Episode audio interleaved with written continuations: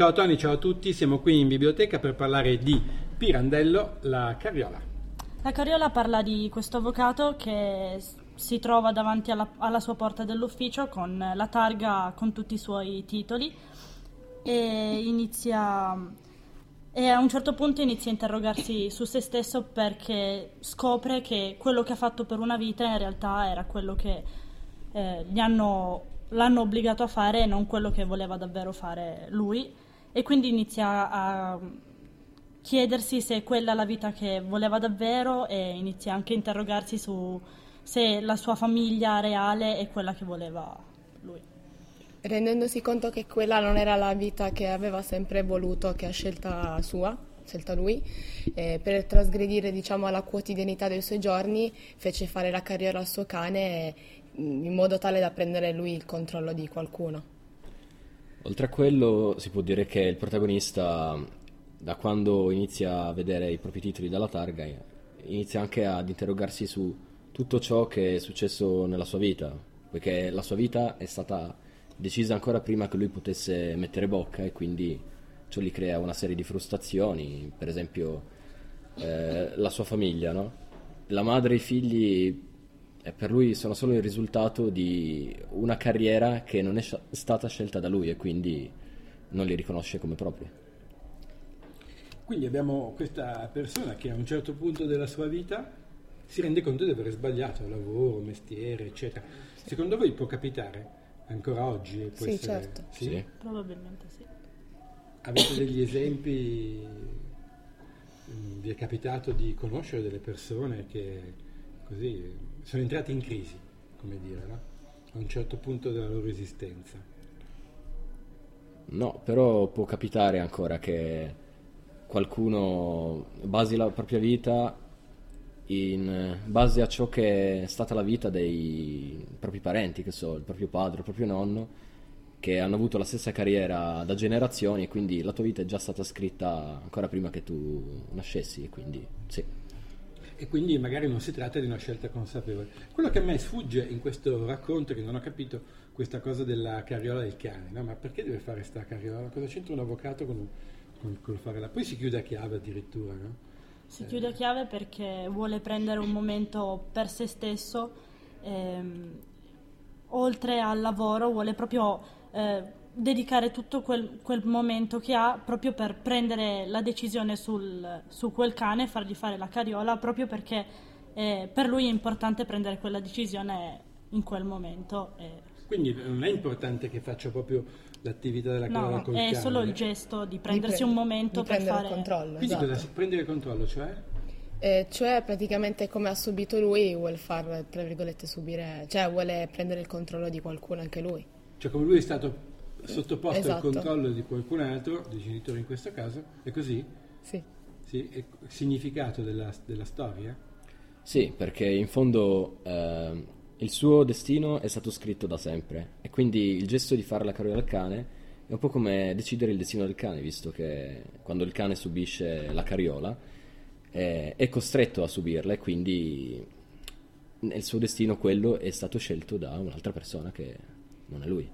Ma ehm, qui si pone un problema un po' più vasto, no? La possibilità di scegliere la propria vita eh, completamente, il lavoro, gli affetti naturalmente, lo stile di vita eccetera.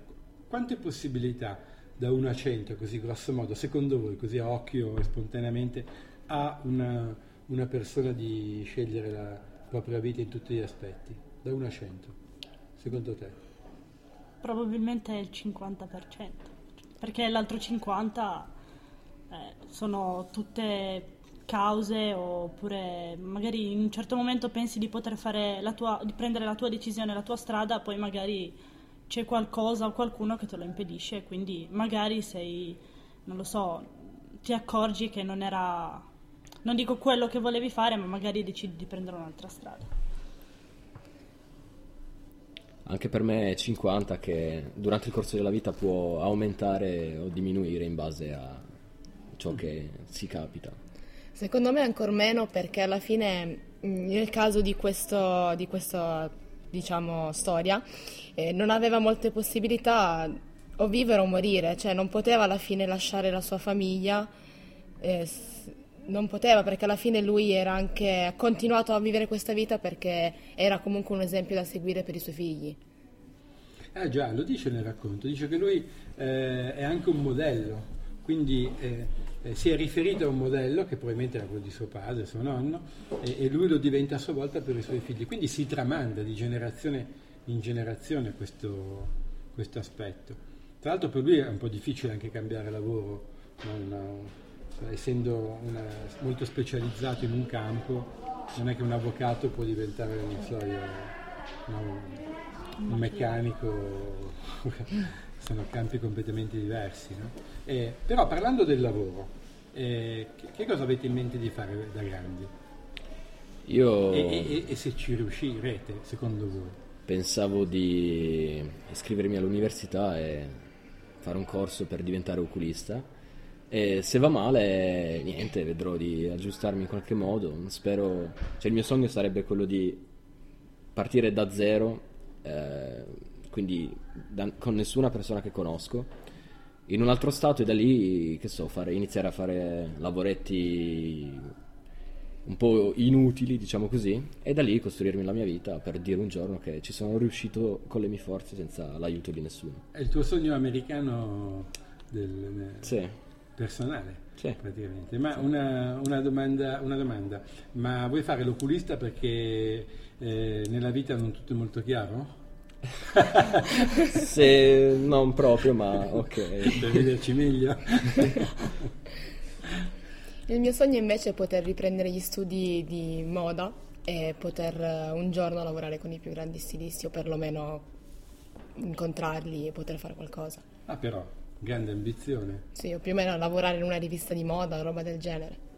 Però per entrambi si pone il problema che alla fine avete seguito un corso di studio che non c'entra niente, né con l'oculista né con la moda. Come mai sì. questo?